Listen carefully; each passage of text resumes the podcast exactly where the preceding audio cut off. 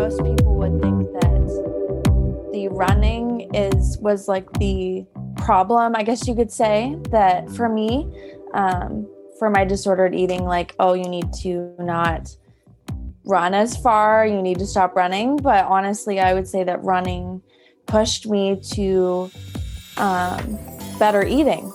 Um, it's kind of the opposite. Like running actually helped me. At first, it was harming me, but then it actually pushed me to keep up with my eating. And now, um, throughout the day, that's like not like the reason why. It, at first, it was. At first, it was the reason why I was keeping up with my eating, but now it's developed into, oh, I feel so much better when I'm giving my body what it needs. Welcome to the New Leaf Running Podcast. I'm your host, Rick Canning, and that was Sarah Lemos. Sarah is an aspiring ultra runner training for her first 50K this summer and is also the group leader for the newly founded St. John Trail Runners Women's Only Trail Running Group. I've been following Sarah's journey for quite a while now, and I've loved seeing her passion and enthusiasm for the sport of trail running shining through. But what really grabbed my attention is when I first checked out her blog. She was so open, real, and raw when it came to what she was writing about. And it was all coming from a place of wanting to help others on their journey towards wellness. One post in particular, which I really appreciated her sharing, was about her struggles with disordered eating and how running eventually helped her through this, and she was able to find a better, stronger version of herself, which she rightfully named Strong Sarah. In this conversation, Sarah is very open and shares a lot about her struggles with disordered eating.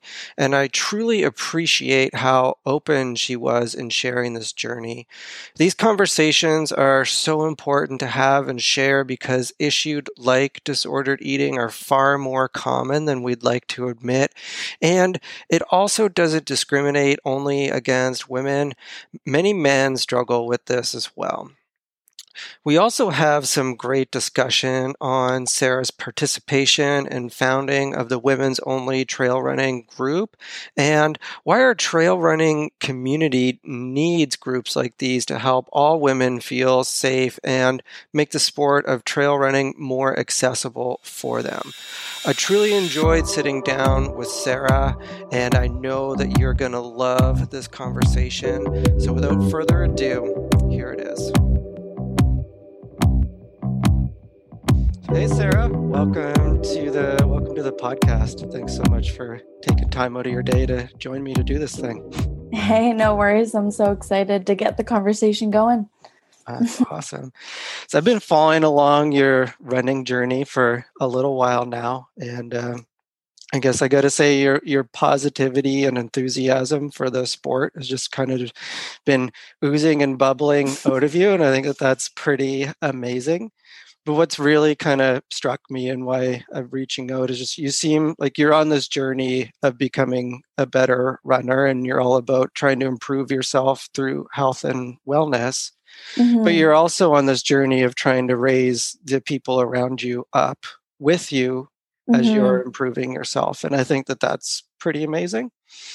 well, thanks. Of- yeah, it's definitely been um, a journey, which I know that um, people are nervous to even enter into the sport because um, it can be a journey. Honestly, it can be really hard.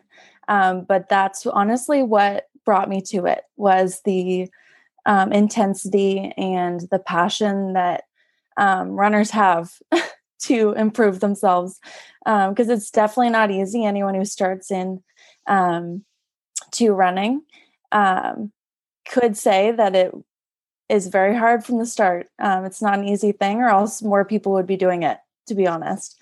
Um, so I think that that almost drew me to it the fact that there was a journey involved. Yeah, and it seems to yeah. really give you this great avenue and barometer for just working on yourself. Mm-hmm. That helps you check in with that a lot along the mm-hmm. way. And the more you're able to do the inner work on yourself and become a healthier, better version of yourself, the better runner that you're becoming. so it really does kind of go hand For in sure. hand, right? Yeah. Yeah. Yeah. Um, so anyway, yeah, I did want to take a minute there and and recognize the the work that you've been doing and the work that you've been putting in and helping those around you. And I just kind of wanted to congratulate and applaud you on that because I, I think it is really important and I think it is awesome what you've been doing. Oh, well, thank you. It's been awesome. it brings me joy to bring other people in on it, to be honest. It's not, um, it's funny because it could seem like something that um, I'm, it takes a lot of work to bring people in on, but it honestly brings me a ton of joy to be able to journey with other people in the process. Um, and I honestly needed that when I started. So I want to be that for other people for sure. and it's and it's contagious too like if you have positivity and you're just kind of exuding it and you're really just lay the welcome mat out then people just naturally want to flock to that and it kind Mhm. of feeds and you're helping other people but they're helping you at the same time yeah yeah it's honestly it's i find helping other people in the journey pushes me along which is ironic because um people will say oh i'm slow though. Like you probably don't want to run with me. Like i um list list all the things off the excuses that people usually say for why i wouldn't want to journey with them and honestly that's why i want to because it actually pushes me um, to be my better self so that i can um, then give that back to them. It's it's yeah it's crazy how much it actually helps me and pushes me um, along in the process for sure and i know Mhm. probably similar to you like i have never turned anybody down i never said i'm not going to go running with you Mhm. because you're too slow like that th- those words have never even i've never even thought of having those words come out of my mouth it's like yes i want a buddy to go out in the woods with that would be awesome literally always yes literally anytime yes i'd be very happy to have the company hmm um, so i think it's pretty fitting that i actually got you on the show the first week of the launch of the st john women's oh my gosh group. yes. Oh i was actually thinking that the timeline of okay tuesday is the podcast and then friday or sorry tuesday is the group and then friday is the podcast. Yeah. Um it was wild. Oh my gosh. It was one of those things where um we t- talked about it for so long and me and mark had kind of been dreaming up what this could look like and he had been training me in the trails because if anyone knows um, st john trails they're quite confusing and for somebody who honestly i would still call myself a new trail runner to be honest i've only been doing this for about a year now um, i had to learn as well. I had to train myself to even get to this point of being able to start this group. And oh wow just to see the women all like walking into the parking lot 42 of them just coming coming together in this big circle um, was a really big moment to be honest. It was overwhelming. Like i had to go for a few kilometer run after we finished just to like okay what just happened? Like this actually was a reality and just to watch the women all come together and cheer each other on like quite literally like when we finished it was a pretty big moment that okay that was the first one of very very many runs that we're going to have. Um yeah it was pretty cool. It was it felt like a movement and it was really cool. Mm-hmm. it is really cool and it goes to show that that the idea that that you guys had that the community wanted it and the community Mm-hmm. the community needs it and they they showed up like you build it and they will come kind of thing right and oh yes of course yeah so i think that's pretty pretty amazing um and like you said mark mark was helping you out with that sort of Mhm. along the way and teaching you the ropes and throwing it out there for anybody that wants a little bit more of the backstory on that. I did chat with Mark back in episode nine of the Yes. podcast to talk a bit more about the the St. John Trail Running Group as a Mhm. whole, and he did sort of drop a little bit of a teaser that there was something in the works for a women's only trail running group back back then, which was quite a while ago. That was episode nine, Yeah. and we're recording like episode twenty two now, I think. So we're getting we're getting down there. That's been a journey of its own.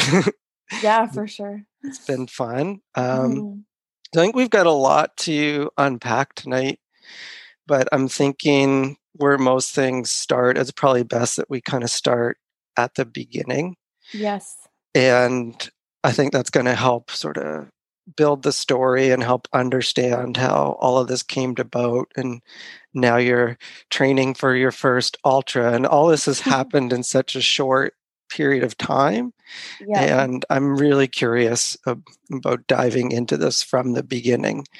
So I know you kind of started, it's about a year ish ago that you started on this journey of sort of fitness and Mhm. self improvement back then. So how did that start out for you? It's around like COVID time, like Yeah. before, just before COVID, right? I was gonna say, like a lot of people I hear, um, I hear conversations when we're on our trail runs, kind of like little conversations from the back.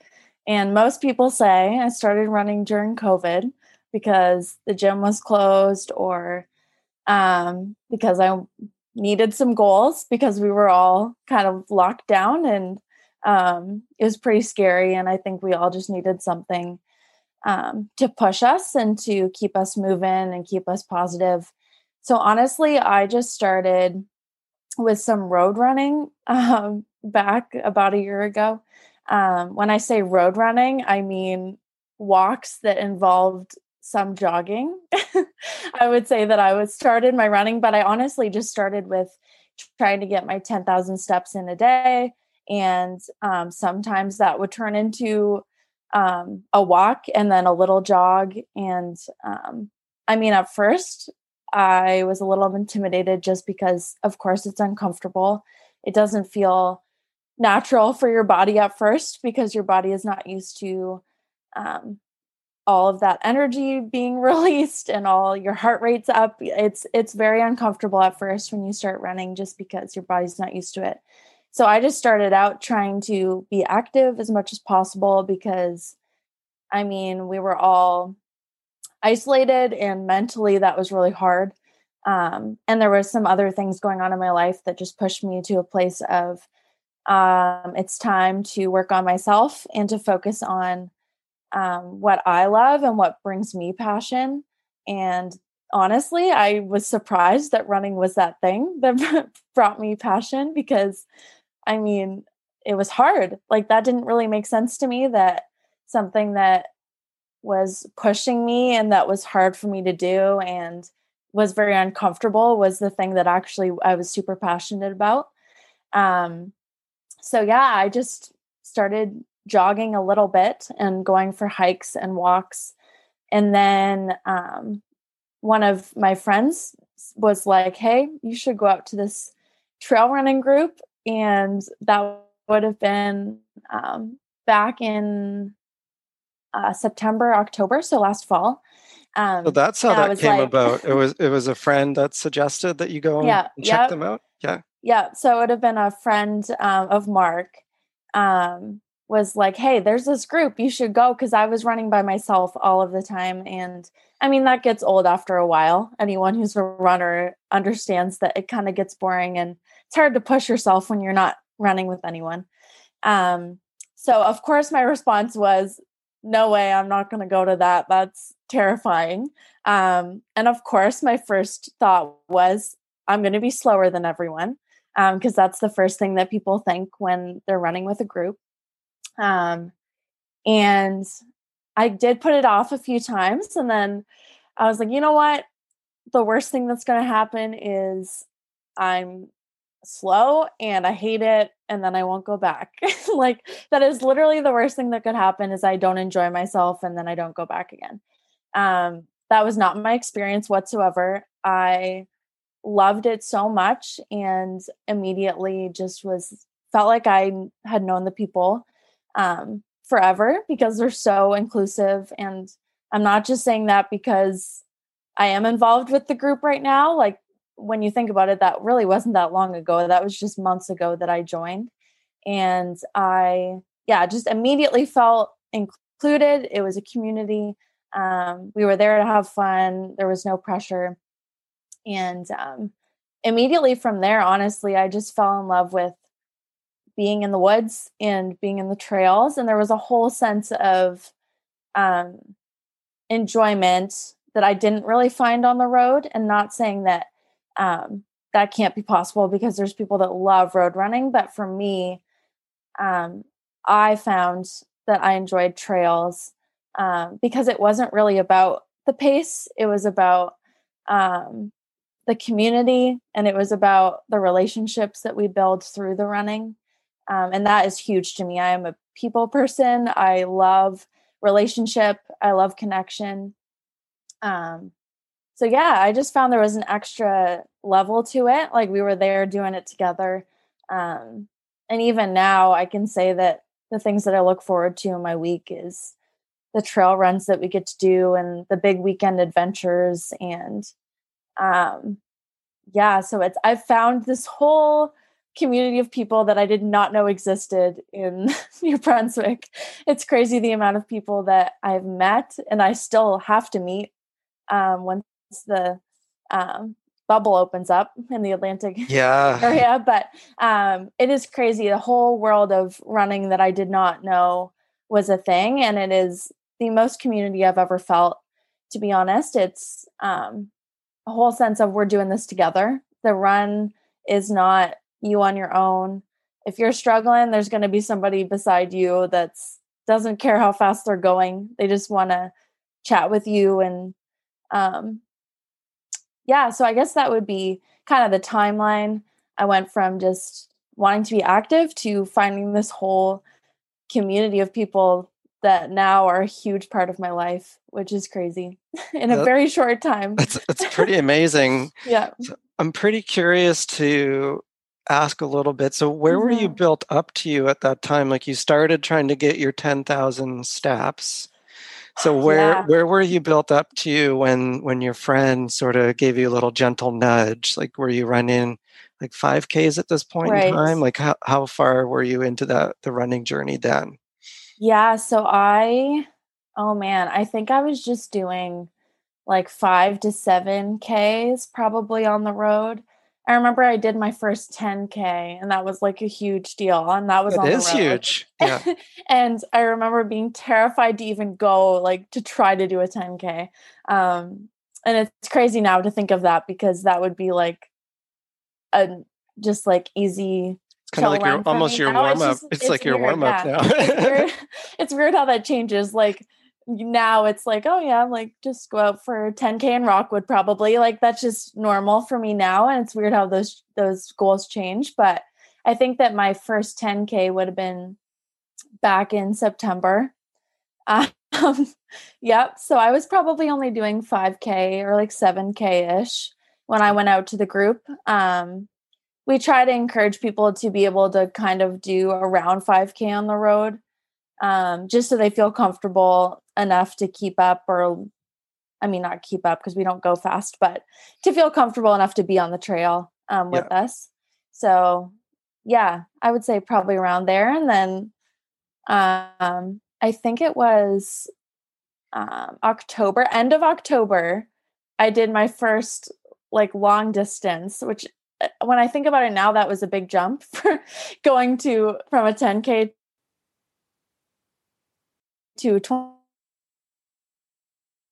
23 loops around um, the nature park, Irving Nature Park. And I don't know, yeah, I don't even know how I made it through that one because it was a struggle, but I did 24K the end of October. So from there, oh, wow. I was like, if I can, if I can jump from 10K to 24 and still like be alive and moving the next day, I wonder what else I can do. Like it just kind of like lit a little fire in me. Um Yeah. Yep. that is a like 10k road to 24k on trail is a big yeah. jump. Like that's like jumping from 10k road to 10k road marathon almost. Like that's a big yes. A big jump. Like that's a lot of time on feet out on trail. It's pretty yep. awesome. But I think this is where things probably started to get a little more complicated like maybe with your relationship with running like from what I've been reading on the blogs and stuff mm-hmm. like that. Mm-hmm. Like, yeah. I think there is a bit of a perfect storm that is mm-hmm. brewing. Like you had this newfound enthusiasm for running. You're you're clicking off these goals. You're crushing some big miles. Yeah. Mm. And you're kind of feeling a little bit like you want to keep up with this group of ultra runners that have been out there doing this for years now and you join the group you're keeping up the community is is awesome but you're also starting to get a little bit frustrated because your body isn't quite doing everything that you want it to do on some of mm-hmm. these runs right like you're finding you're kind of crashing hard into some pretty big walls mm-hmm. and then kind of around the same si- same time something else is starting to come to light too right like you were kind of battling like you're going through this journey of of health and wellness mm-hmm. which i think started a little bit down the road of kind of wanting to feel a bit better and losing a little bit of of weight mm-hmm. along the way but then the focus kind of shifted and became a little bit more obsessed with the weight loss mm-hmm. and then yeah. the this combination of having this new toxic sort of relationship with food and trying to lose the weight at the same time you're pushing your mm-hmm. body harder and trying to go farther than you ever had before is i think really just kind of setting the stage for a little bit of of disaster to come and yeah. I guess the term for it is is disordered eating, right? When you start to develop that relationship with yeah. with food. I would yeah, it's it's weird because there's so many different eating disorders out there. So mm-hmm. I say disordered eating um I mean, yeah, there's yeah, I I mean, we don't have to go into each one, but the un there was a unhealthy relationship with food. There was a um a mindset that was this is not okay for me to be eating a certain amount like i have to continue to cut back on my food because that was the mindset of when you start losing weight you are cutting back on your food you're eating healthy um, which was all fine and it was going well um, but then you mix in doing long distances and running every day, even not even long distances, but running every day. Um, and I was eating the same way that I was, but when I was trying to lose weight, but then I was adding in burning like thousands of calories, and my body was not did not have the food to even be able to burn that much. Um, so, like you said, I was going out on these runs and expecting my body to be able to perform when I was still um I mean, I was probably even eating less than I should have if I was trying to lose weight, to be honest. I've always had um healthy relationship with food. It's it runs in my family. It's been um just a continued thing throughout my life. Um so there was already an un- unhealthy relationship with food and then you mix in run a runner who is trying to get to these ultra distances.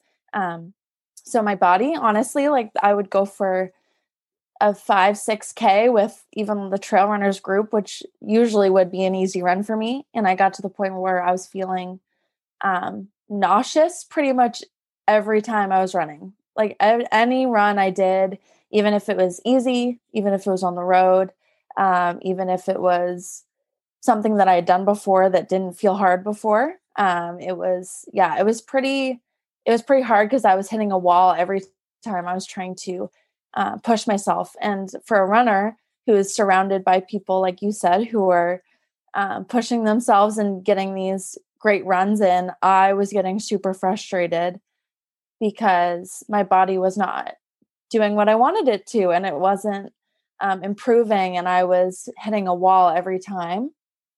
Um, so yeah, there there was a shift that needed to happen. I needed to see um, food as my fuel. I needed to see food as something that was going to be helping my body. Um, do what I wanted to do, but not just running. Like I needed to be able to function. I needed to be able to think straight. Um, food is, yeah, your fuel. It's the way that you are able to function your day to day. And that's not how I saw it before. I saw it as um, something that was the enemy that was going to um, cause me to gain weight immediately, even if it was something that wasn't wasn't going to do that. Like with the amount of activity I was doing, there wasn't even any way that the food that I was going to be consuming would be immediately causing me to gain weight because I was very active. Um, so it was, yeah, just to give you a little sneak peek into the the brain of somebody who has disordered eating. That's how it felt was that this is going to be a drastic change if I eat like I need to to be a runner. Um, but that was unrealistic, obviously. And it's ironic because it actually did like the complete opposite. And I feel 100% better when I'm running and I eat throughout the run now. Like I'm popping food like the whole time I'm running and um I feel amazing when I'm on my runs now and I don't feel nauseous and I don't feel um dizzy and now I can enjoy it because I honestly got to the point where I was like this does not feel fun anymore. I mean sometimes it's supposed to hurt like running is going to hurt sometimes when you're training but it got to the point where like every time I was running it was uncomfortable and yeah it took the the fun and the joy and the passion out of it which i didn't like was there like a line in the sand kind of moment? Like was there one in particular run that was just like you've had it like it was super frustrating you wanted to go out and do something and your body just didn't work? Or is it just something that was building over time and you just eventually got fed up with how you were feeling? Um, I think I think I remember there was one run. I was on trails with one of my friends um, from the trail group, and um, I like yeah, I had to stop to walk like so many times, and I was really frustrated because it's somewhere that we go all of the time, and I never feel that way. And it almost got scary to the point where I was like, why am I so dizzy? And I feel like I'm going to throw up right now when this is not a hard run. Like I didn't feel like I was exerting myself. It was just my body was physically not able to run. Like I could really only walk and it wasn't a long run at all. It was only we probably only did like 5k. Yeah. Um and at that point I was doing longer distances and I should have been able to do do it without feeling that way. Um so yeah, I think it was just a buildup of this does not feel enjoyable anymore. And it almost felt scary because it, I was feeling that way all of the time. Um, and I had no energy even like throughout the day. So, I mean, there was like a, um, yeah, I mean, the effects were further than running, but I found I got to the point where it was frustrating that I couldn't train the way I wanted to. Yeah, yeah it can get pretty serious, I guess, if you're mm-hmm. running quite a quite a calorie deficit and you're trying to push your body. Yeah. Like not only does it affect your your energies, like it affects your mood, it affects your hormone levels, it affects like yeah. so much that's going on in your internal systems. Mm-hmm. And I guess you're just you're fortunate that you were able to to pick up on that and decide to make a change before it got too much worse than that, right? Yeah. Yeah. And I would say just to add in to that, um, most people would think that the running is was like the problem, I guess you could say, that for me, um, for my disordered eating, like, oh, you need to not run as far, you need to stop running. But honestly, I would say that running pushed me to um, better eating.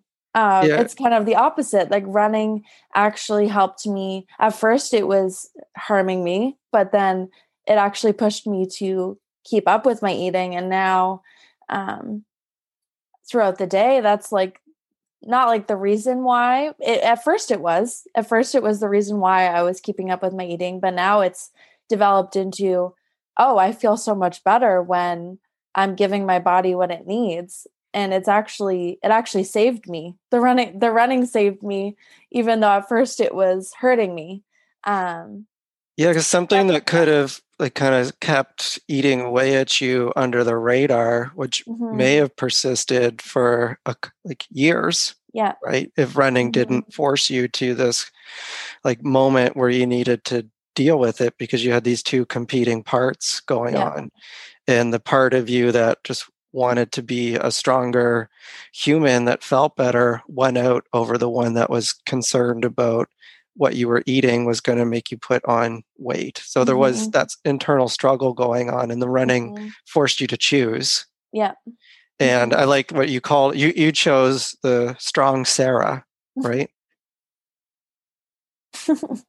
yeah, I did. Yeah, it's yeah, it's crazy. Like now, when I think back, I see some pictures of um, the way I was even three or four months ago, and just like the muscle that I've been able to build. And um, I'm seeing, yeah, just like a stronger version of myself uh, because I chose the uncomfortable steps of bringing some foods into my diet that we call them safe foods. So, I mean, it speaks for itself. Food that I feel okay eating. Um, for instance, for anyone who's a runner knows that bread is important. So, like toast and peanut butter before a run. Um, that's normal for me now, but before bread, bagels, anything like that would have been like a scary thing for me to eat. Um, but bringing those things slowly into my diet, and now that's like a regular thing for me to eat. Um, those are uncomfortable things to face. That is something that's not um, easy for me to face to bring those things into my diet. And at first, it was hard to see those things as positive. Um, but now, like looking back, I don't think twice about having toast and peanut butter before I go for a run because I know I'm going to feel amazing when I'm on the run because I, my body has what it needs. Um, so I think strong Sarah goes further than just even physically how I've been building muscle. It goes into um, mentally. I have been working so hard on this healthy relationship with food. Um, I mean, I say that, but there's still struggles. I mean, obviously, um, there are days where I'm back to, oh, I don't feel like eating a normal amount of food today. Like it's a battle today. Um, but like I said, running keeps me in check. And um, I am so passionate about it that it actually pushes me to um, keep myself in line with my eating um, because I don't want to stop doing that. And I know that if I get unhealthy with it, then I will have to. And so it keeps me in line and I love it that it it just goes hand in hand. It's cool the relationship between food and running and the way that it kind of has lined up for me. It's pretty cool. I think it is really cool, and I think it's yeah. really amazing that that is able to to bring you to that mindset where you're able to get mm-hmm. into it and want to fuel your body to feel the best best that you can, and that that mindset mm-hmm. switch and how you got there, I think, is a really important conversation to put out into the world. Um, I do think that runners can have a very complicated relationship with food. I think that is a bit more prevalent in the running mm-hmm. community, maybe than is talked about. Mm-hmm. It is coming to light. I know there's a lot more conversations going on right now. Like I know Am- Amelia Boone has been out there and quite vocal mm-hmm. about what she's been going through with disordered eating, and another fairly well known runner, Mario Fraioli. I don't know if you're familiar with him, but he's talked about it as well and his mm-hmm. journey as, a runner. But I even see it in the way some runners come to me and want to approach running is they come to me like I want to lose weight, but mm-hmm. I want to get my first Boston qualifying marathon. I was like, um, those two things are kind of competing at, at yeah. odds. They, they can be done. but they need to be done in either one of two ways in order to be healthy. Yeah. Like sure. if you if you want to operate in a calorie deficit, then we need to look at like getting the help of like a registered mm-hmm. dietitian and get you on a program and make sure you're not deficient in any like nutrients and things like that because that can lead to injury and stress fractures and hormonal mm-hmm. imbalances mm-hmm. and all kinds of bad things or there is the approach of the mindset shift which is if you eat in accordance with what your body needs and gives it the fuel to thrive mm-hmm your body's going to naturally find that equilibrium. Mm-hmm. And that seems to be a little hard for some people to buy into. They want to go the calorie deficit route yeah. because that's just the way that their minds are wired. I need to eat yeah. less in order to lose weight. And that's a very hard thing to to get across that if you give your body what it needs, it's going to cooperate and it's going to work for you and you're going to be able to yeah. do so much better in all areas of your life. And I know like there is a lot more pressures out there on on young girls and, and females, but it, I think it is a problem with with men too. Like I think everybody mm-hmm. looks on on Instagram, and even for guys, like you see this guy who's absolutely shredded, shirtless, going running in the mountains, and you're like, yeah. this is the definition of success. if I am doing things right, I should have this completely chiseled phys- physique, maybe the big beard, and yeah, add and a beard in there. Yeah, you got to add the beard in. The beard is a necessity, but it, it it's different. Like I think it's definitely more like of an issue for for girls and women, but it is out there for guys too. Of course, and I I mean not to plug in my blog here, but um in my blog post, I did mention yes, this is something that women struggle with because of the pressures, but I did mention like men do also have these pressures. And I think it's almost closeted a little bit just because people assume that guys do not struggle with it. And um, I want to open those doors so that it is normalized that guys do struggle with disorder eating and the pressures of looking a certain way. I think that, I mean, it's not comfortable for guys to talk about that. Um, no, it's because not. it's not normal. Like for girls, I, I, we talk about it all the time. Like it's, it's something that women, um, talk about literally all the time. Like with my friends, we talk about the struggles that we have with needing to measure up a certain um, weight or look or um, just yeah those stereotypical um, things that women talk about but guys i can't see them sitting around talking about that.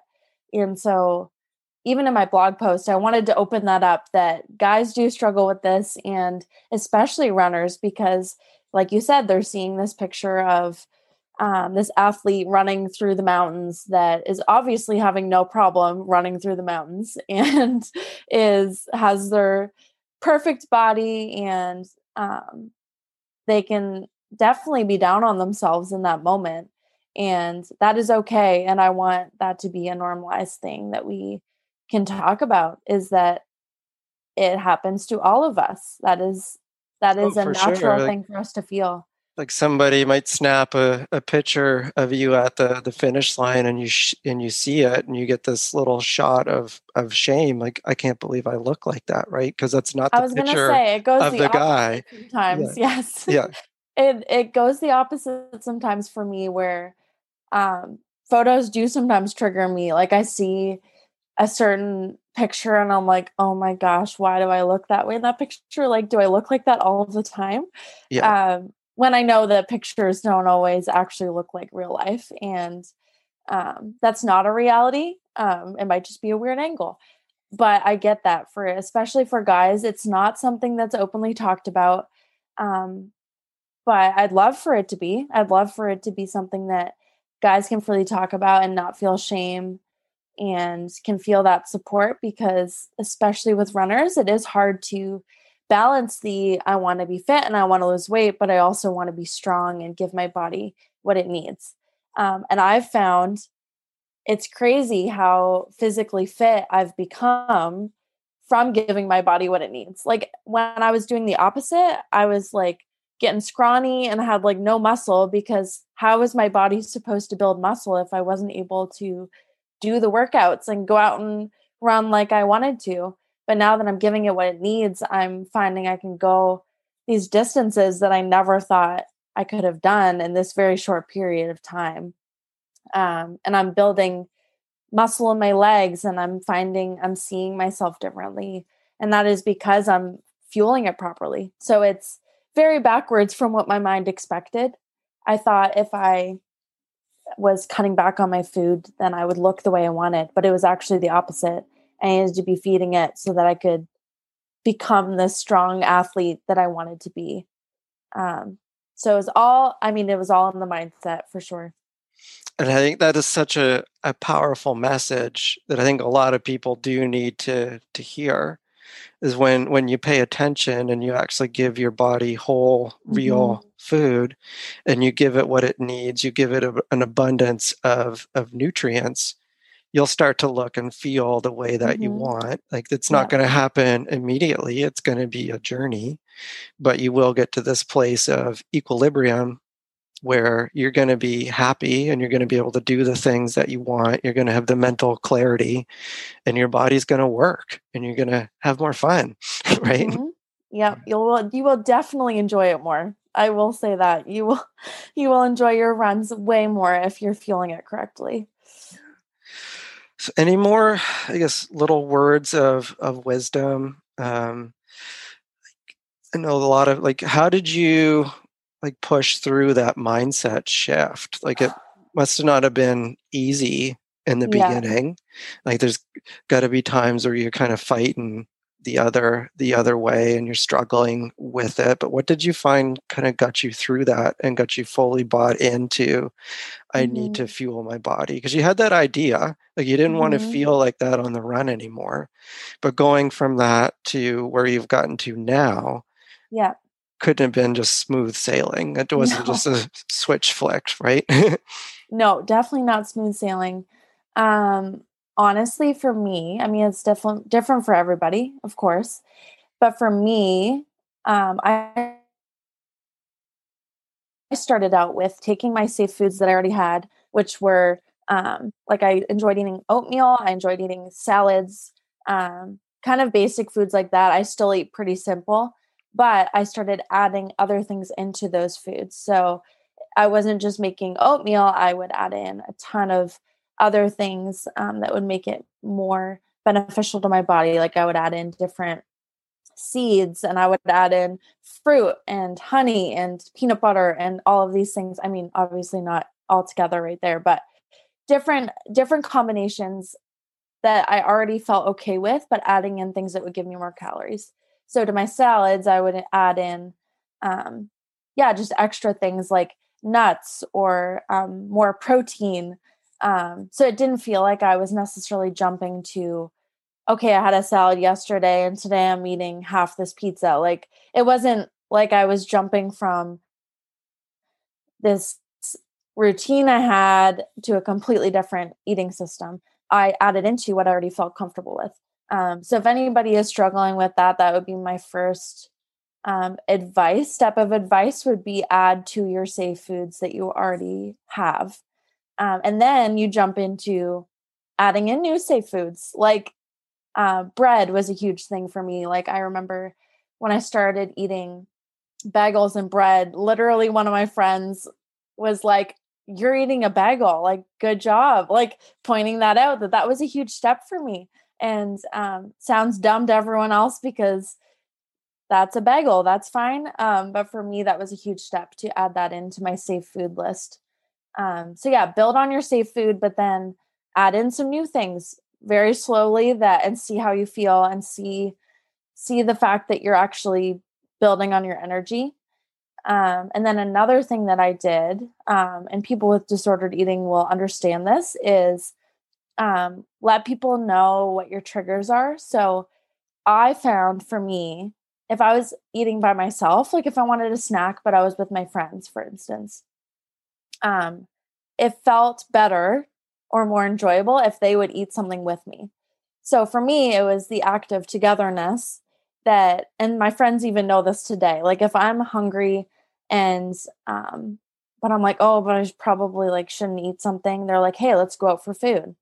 And they make it a thing. And so then we all go get food together. Um, so I think being aware of what triggered me and actually telling people how they could help me in my process was huge. Um, so now, if I'm hungry and I'm saying, okay, well, I'm struggling with food today, the people who are close to me will know that is the cue to ask me to go out and get some food or, well, do you want to make, do you want to have a snack? Like, we should make a snack, like my roommate. Um, and so I think, yeah, being extra aware of things that felt okay for me. Um, and now I don't really think twice about those things, which is funny how they become a new routine for you. You're becoming, you're getting used to a new normal, honestly, because you're used to um, cutting back, and that's just the natural thing is to see how much, yeah, you're almost like proud of yourself for not eating food when you're when you're dealing with that. And I think that it had to switch to I'm proud of myself for eating good today. That mental switch had to change. Um, and yeah, I think just being aware and really focusing in on what made you feel makes you feel good, what made me feel good in those moments. And now those things are natural. And that switch will happen eventually. But at first, like you said, it wasn't easy. It was day day in, day out, I had to really focus on um, making lists of foods that I I was eating throughout the day to make sure that I was eating enough calories and now I don't have to do that. But at first, I had to list it out to make sure that I was keeping up with it enough. Well, that's what I, I was yeah. actually going to ask that. Yeah. That next. Um, but before I dive into that, I just want to say I really love the way that you approach that. Like, um, it's a really good strategy for trying to form new habits. Mm-hmm. It's like ha- habit stacking. You take something that you already are doing and yeah. you, and you build upon that, so it's easier and then you you surrounded yourself like you have a support system and you you brought people in which i think yeah. can, can be hard to do but when when you do it does help make that much easier right well yeah and honestly i mean it did get to the point where people were worried and like i was losing too much weight for sure and my clothes that were like extra small were too big on me i was like okay like this is getting like people were noticing that I was losing too much weight. And so they wanted to help me. And I had to be okay with that. Like, I don't know. I think it's really easy when you're struggling with something like this to push people away. And I could have done that, um, but I didn't. Um, and I wanted, yeah, you just have to find the people that you trust to ask the questions like, hey, am I like, am i looking better? Am i looking stronger? Or am i still looking like you you have to have those people that you can be really open with or else you're going to push everyone out. Um so finding those people is really important that you can be real with about your eating um, there are people that i can literally text and say hey i'm struggling with my eating today and you need to have those people it's amazing that you yeah. have that support system and you have yeah. those friends in in your corner. Mm-hmm. Was there anybody with with good intentions that their first reaction was, "Well, you're just running too much. You need to stop yes. running." The running is your problem. Like that that was coming up. Yes, and that's I guess that's why I spoke to that earlier just yeah.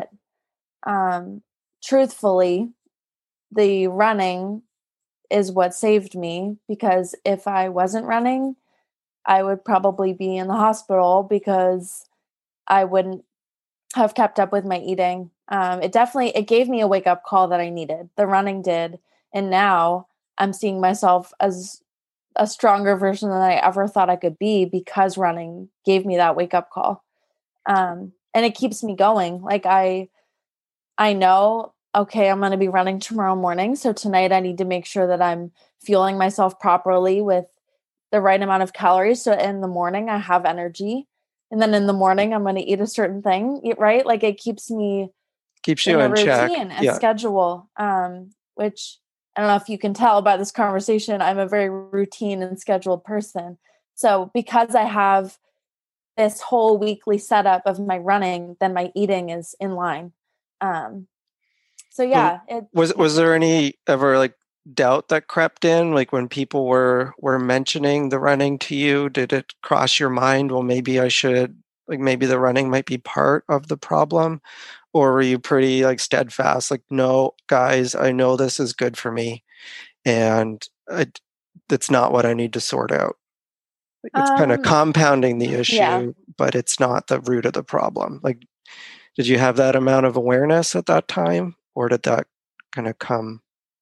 Yeah, I think it was a little bit of back and forth. I think it definitely made me doubt myself while I was running. Like I kind of got nervous that I was going to like drop dead or something while I was running. Like it definitely was a battle. Like when I was out, like am I am I okay? Like it was definitely something that I questioned and I mean I did make sure um that I was adding in rest days and I was treating my body well um, because before I was just kind of going rogue with my running and wasn't really um, scheduling it out. Actually, I took your workshop, so that's how I knew to knew to schedule it out. And um, You're jumping the gun on me. We were going to come back to that. um, that was why. So you were a big help, to be honest. I wanted to thank you for that. So I um, appreciate that. yeah i i put together an actual running schedule and now i kind of stick to um, mondays and fridays as my rest day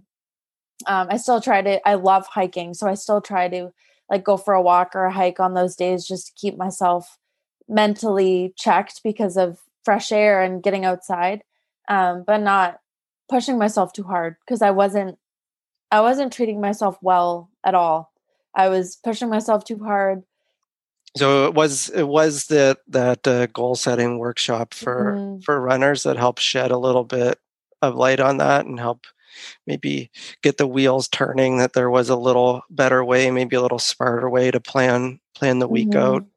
And Mhm. um, so from from that time, I guess so what your big takeaways from so the big takeaways from that workshop were were what then?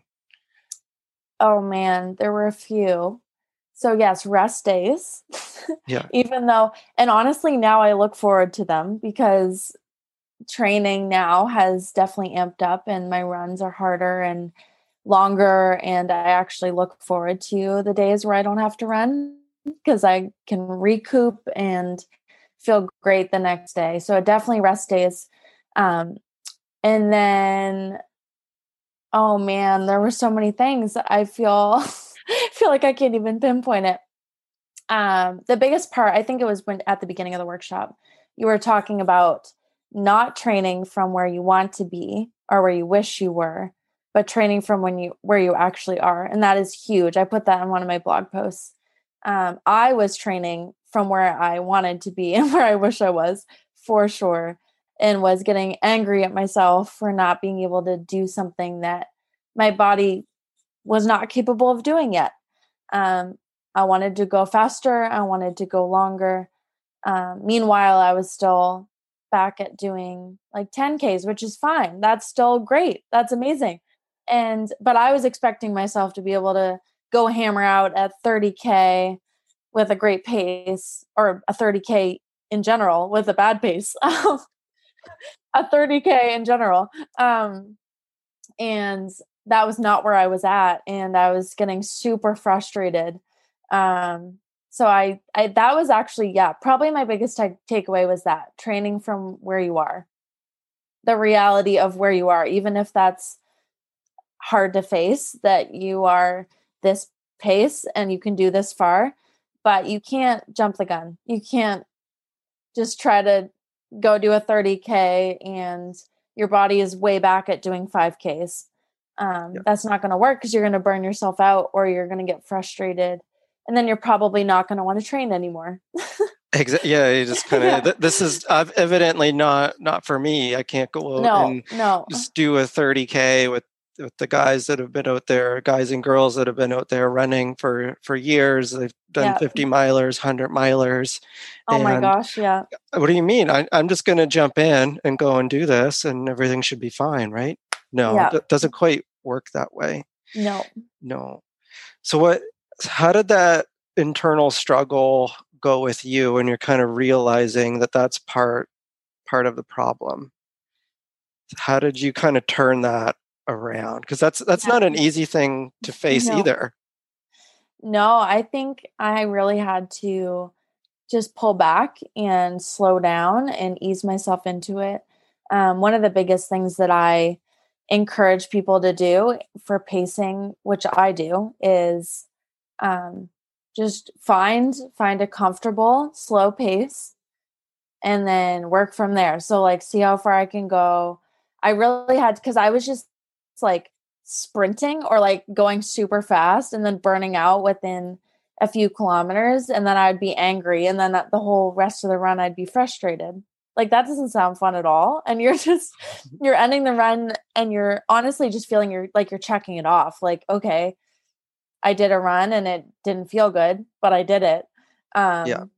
so I think yeah just pulling back and accepting the fact that I was going to be slower um and seeing slow as not a bad thing especially in trail running like slow is actually smart Slow is very Um, smart. Yes. slow is very smart and at first when you're a new runner slow that's the first thing i hear people say is well you don't want to run with me like i said at the beginning you don't want to run with me because i'm slow.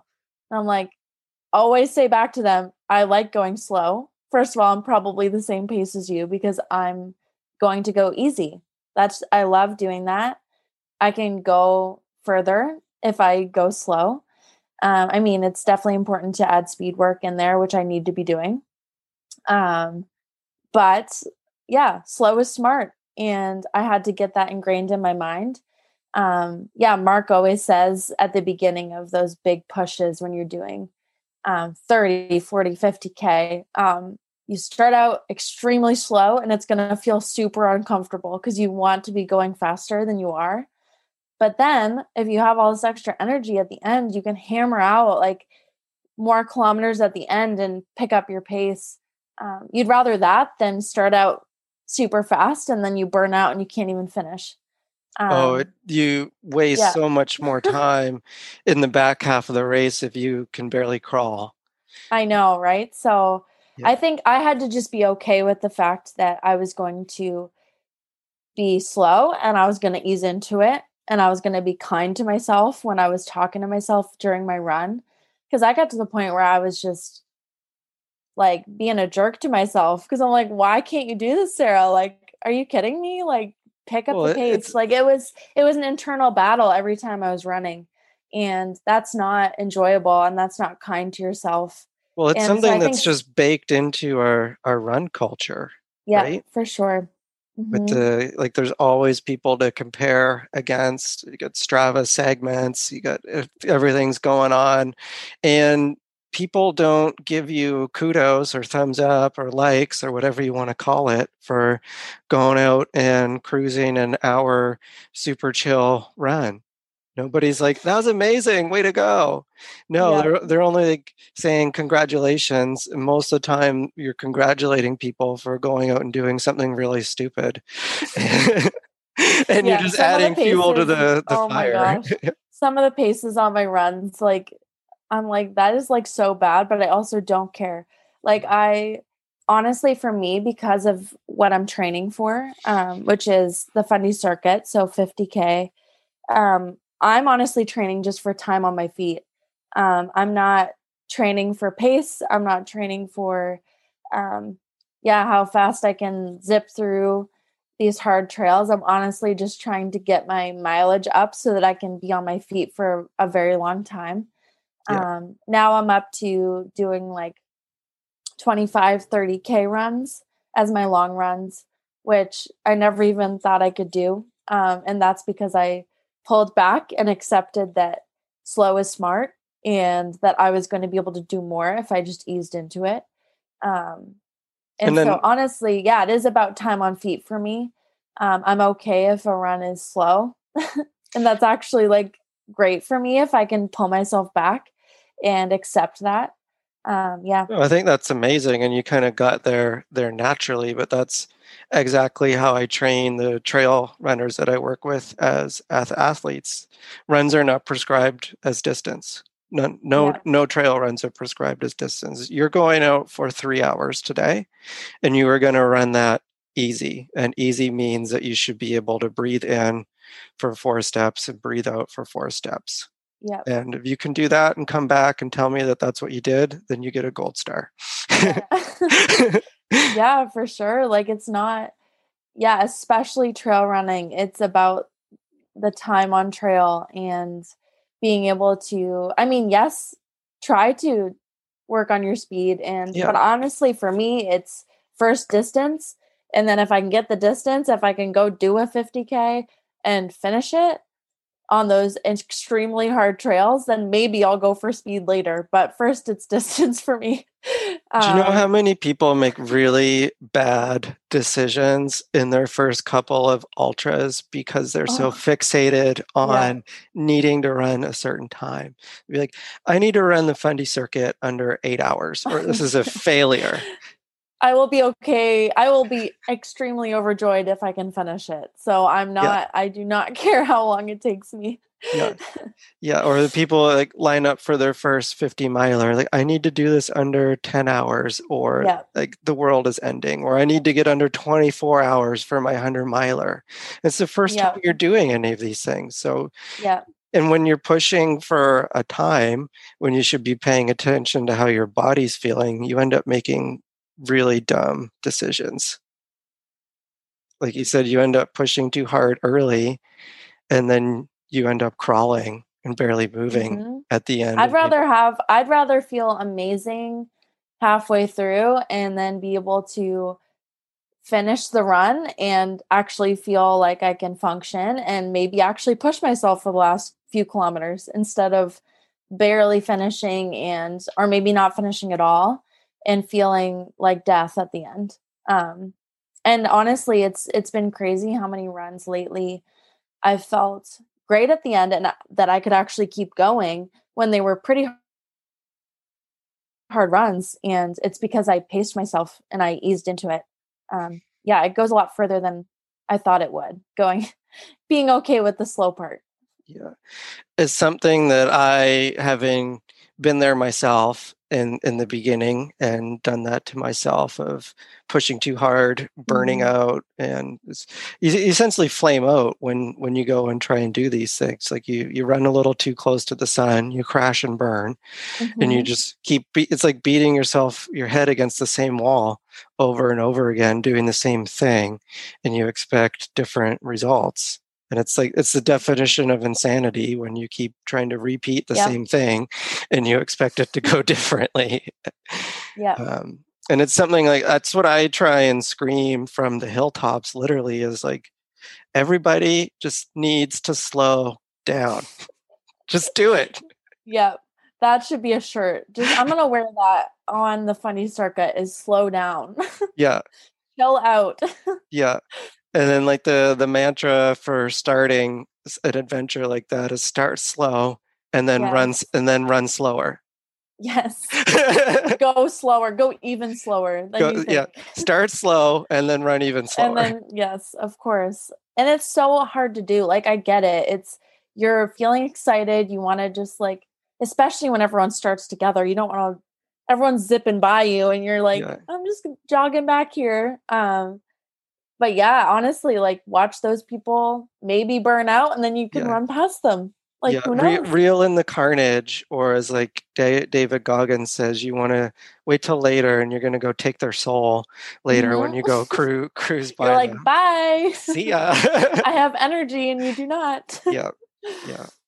It is. It's a really encouraging way to. I go. It's it's kind of bad, but it, it's really encouraging once you start catching people in the later like back half of a race yeah. or even if an adventure if the group has has broken up and you just Yeah. kind of reel them in there there is like a sense of pride and you get such a sense of momentum when you start like Mhm. catching person after person like you're never wishing ill on any of these people but No. there's a certain sense of "Oh, i told you so I was smart. Yes, I was smart. I was smart yeah. I'm yeah, it's funny. I'm agreeing with these things, but I've never actually done like a trail race before. oh i know yeah you're so I'm new. like I I'm so excited. I am very new. It's funny like people will be asking me advice about running and I'm like, here's what I do, but I'm also not an expert because I literally just started. Um so I'm still learning. I'm still um asking advice myself. Honestly, like Mark is still giving me little nuggets of information and still correcting me when I'm doing something that's not working. Um, Yeah. So it's it's fun, and there's so many things that I have not experienced, but you like a race.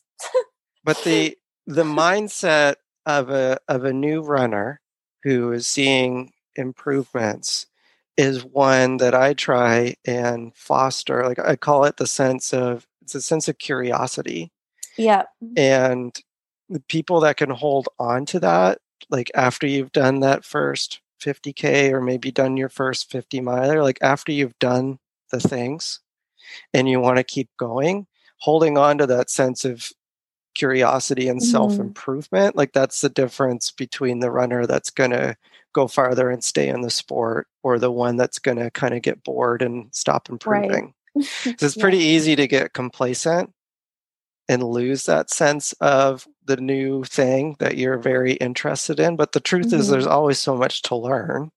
Mhm. You just have to look a little harder for it after you've Yeah. been around for a while, right? yeah. Yeah.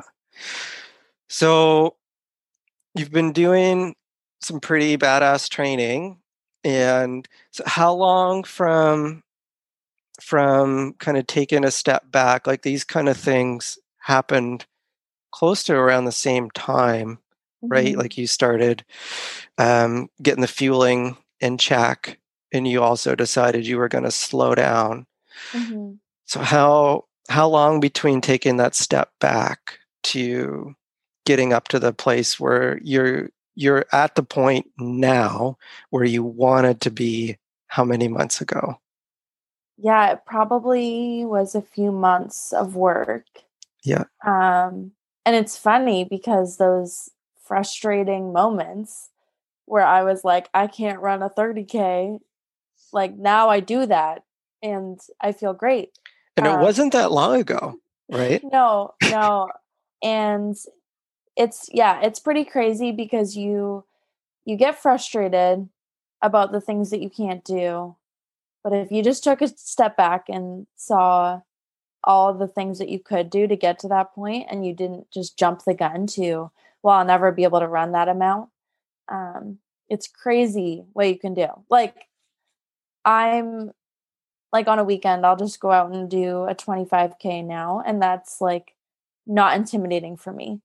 Before that would have been the most intimidating thing in the world. Um, but that's because I just took a step back and was easy on myself. Like you just said, I, and when I say easy on myself, it's not just within the runs, it's your mindset, it's your self talk, it's um, being gracious to yourself during the training and not getting mad at yourself when you can't do a certain run or you don't feel 100% because you're not going to always feel 100% and you have to be okay with that. For instance yesterday i i'm trying to double up on some days for runs so that i can teach my body to recoup quickly.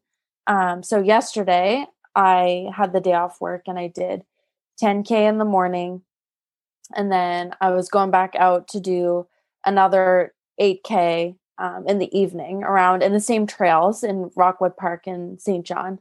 And um, the first run, I felt great. And then naturally, of course, the second run did not feel great and it hurt a lot more. And I was definitely struggling. Um, but yeah, just not like putting myself down on that run. I was like, you know what? It's fine that I feel this way and being gracious and just pulling back and okay, I'm just going to go um, a slower pace than the other person running with me. And that is okay because it is understandable that my body feels this way. And even on a day that you probably should feel great because you fueled correctly and you had maybe you did get enough sleep and you haven't ran in a few days, but then your body is just not cooperating, that is also okay because you're going to have days that don't feel great. Um, so I think it was the self talk that really brought me to the place I am today. Um, yes, have high expectations for yourself, but if you don't get to the place that you want, what are you going to do in your mindset? Are you going to put yourself down and trash talk yourself throughout it? Because that's not going to do any good. Um, so, what are some yeah. What are some examples of before before you had this sort of awakening around self talk? So, what are some of the conversations going on in your head if a day of a run's not going the way that that you want it to go? So, how, what did that look like before? Yeah, so I would say, I mean, we all know the uncomfortable feeling you get to, and your body is just like, you're like pretty much moving in slow motion, and you're just like, oh my gosh, this run feels like I'm giving everything I have because I have no energy. We have, mm-hmm. we all have those runs. Yeah. And, but in that moment, it wasn't, oh, my body is tired. It was like me personally, because I can't do it as a human being. it was like, oh, well, you you can't do this. Like, why can't you finish this run? Like, why?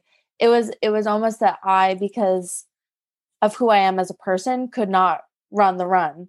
Meanwhile, it was just my body was just feeling off that day. And that happens. So um, your own your own internal like barometer of self worth was yes was based on the run. 100%. Was based on yeah your performance during during the run and mm-hmm. you're giving yourself a negative score because yeah. you're tired that day yeah yes meanwhile it's just things didn't line up the way my body needed to that day and it doesn't feel 100% and then maybe in two days it's going to feel great because we all have those um, runs that don't feel awesome. And um, yeah it was definitely my self-worth was based on how well i could run. And that is a recipe for disaster because your runs uh, for me right now probably like 60% of my runs are uncomfortable and don't always feel great. And mostly throughout every run there's at least one point where i'm like oh like this hurts or like i don't know if i can finish this run you i mean i know how to get over those little humps now like i'm I'm okay with the uncomfortable feelings, but it does not have anything to do with how good of a runner I am or how strong I am because there's going to be those moments and I've accepted that. Yeah. Um, and you're a good runner because yeah. you're you physically put your shoes on and you went for a run, right? exactly. Yep. Yep. I am a runner because I'm literally running right now. It does not matter how yeah, how the run feels and yeah you you definitely hit that point of my self-worth was based on how well i could perform and yeah that's setting yourself up for disappointment because you're not always going to be able to perform exactly to how you want in that moment it is it is again something that's a bit insidious in in the running community is mm-hmm. people that don't know any better they want to go out every single day they want to push. And if they're not PRing their pace on their 5K loop every day, if they're not getting better, then that run is a failure. Yeah, I was actually going to say that when there was one run that I got a 10K PR, and I was like, it was on the road, and I I hadn't done road in a while, so I was like, oh my gosh, like I'm so fast, blah blah blah, and um, I was hyped up, which is great. Like, yes, cheers. Well, you need to celebrate that. Like, but yeah. then the guy I was running with was like, just so you know, you're not going to get PRs every day. Yeah. And I was like, yes, that is a very fair point. Like, I feel great in this moment, but every day is not going to be a PR, and that is fine. And as a, as a new runner, you get PRs a lot because you're improving so quickly. Like I'm I found the first few months I was like getting all these like achievements or whatever on Strava and you're always getting achievements because you're moving up so quickly. And now I'm at the point where they're like still there, but not as often because I'm running like the same things often. Um, but yeah, not every day is going to be a PR. And you need to be okay with that because there's going to be runs that either don't feel good at all or they're just average.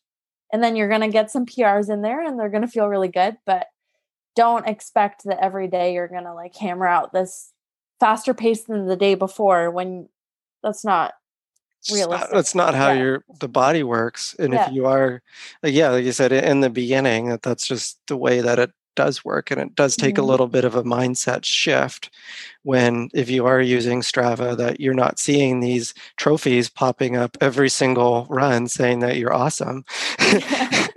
yes, seriously. But at the end of the day, if that's happening and you've been running for like a few months or a year, then you haven't been you haven't been training right yeah, now I'm like, okay, sometimes I get like these smaller achievements, but um they're usually just because I've ran the trail like 700 times that week. So, like, you ran this trail many times, you get an award.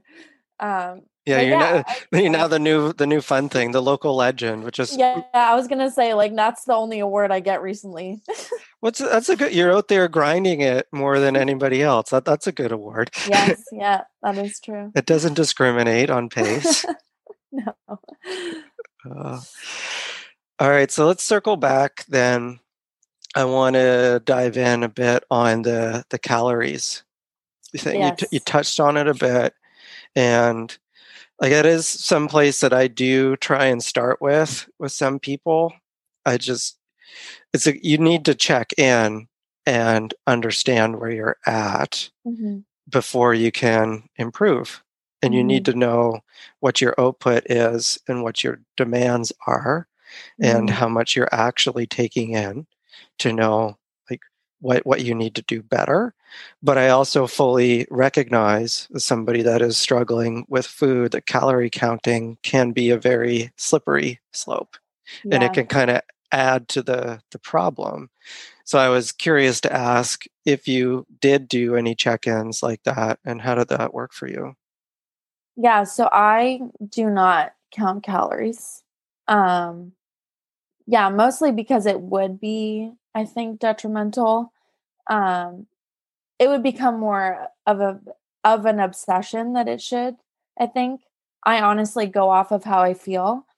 Um, so being okay with if I'm hungry, now it is time to eat. Um, I'm more of a smaller meal or snacks throughout the day type of person. That's just how I've always worked.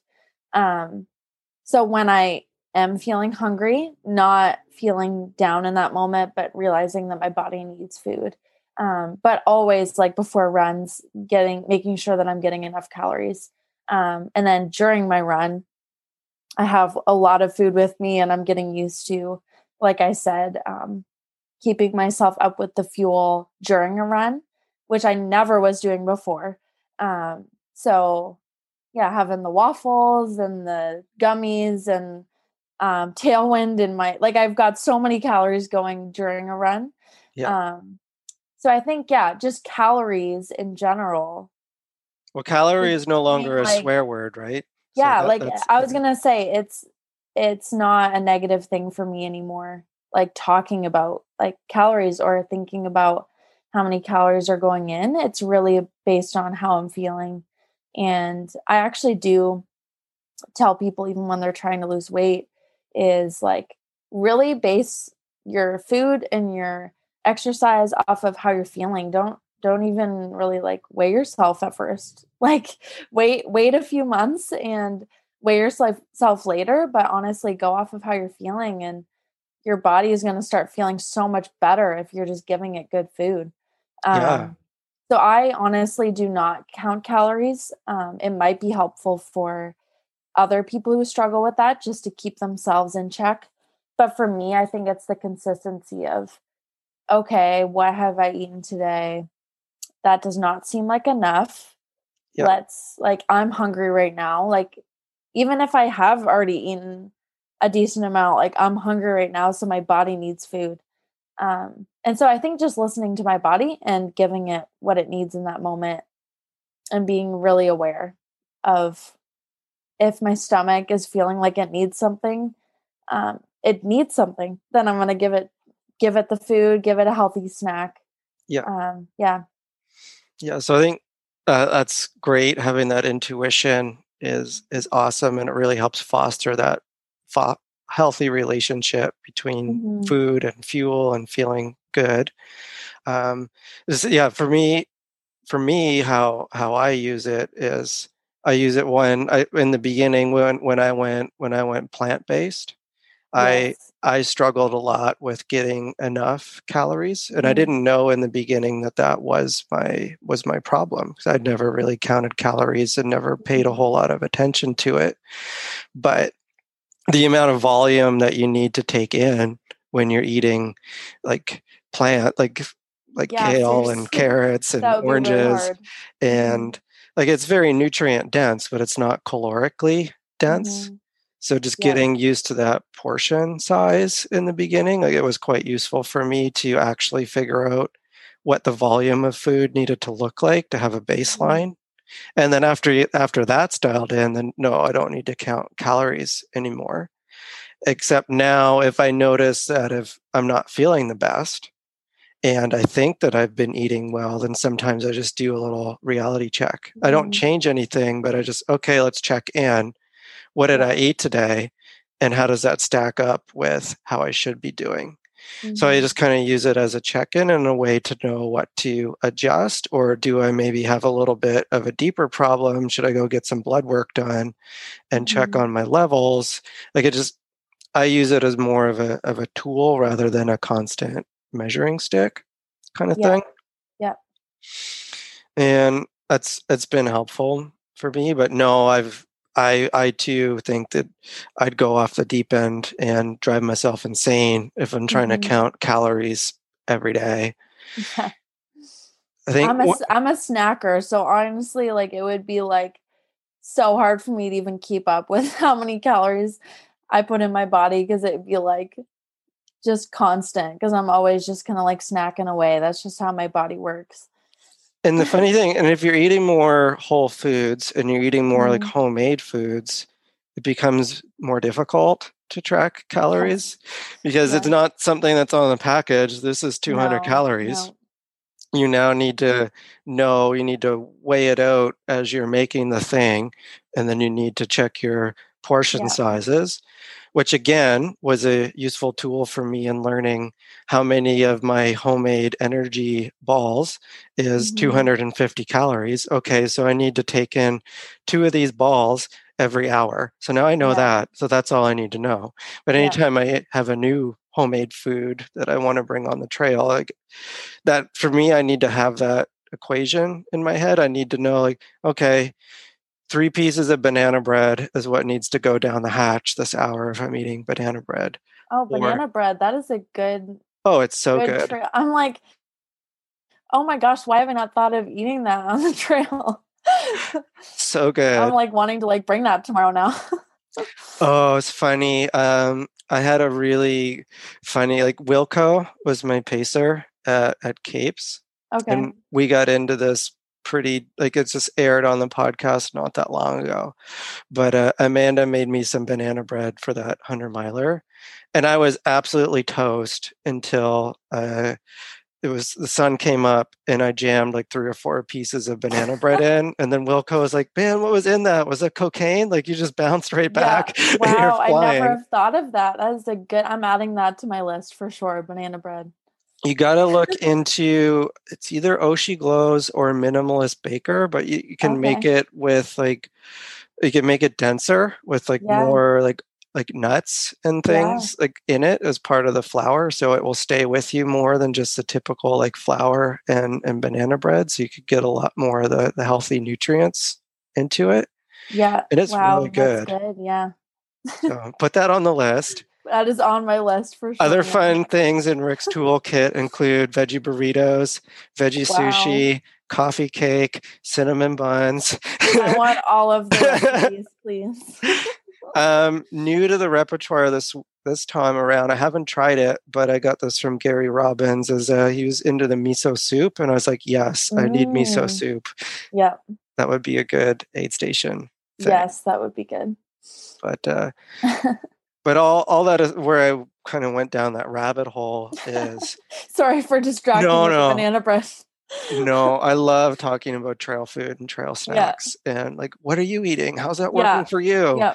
Like- I actually was joking. This is my last side note, but oh, totally cool. I was joking on the run because when we sit down, like when we're having a break, this was last weekend, it feels like we're like in a lunchroom at school because everyone's what do you got over there? oh, like, do you want, do you want a piece of this like bar? Oh, do you want a gummy? Like we're all just like switching food. Yeah, and it does feel like everyone wants to like flash like what trail food they have. Now I get to pull out banana bread. Yeah. Or maybe. Mark's like over in the corner and he's got this like super good like bakery cinnamon bun. He's like, I hope Yeah. nobody sees this. I don't Yeah, want to share like it. out behind the lighthouse. Like, I'm just gonna go eat this over here. yeah.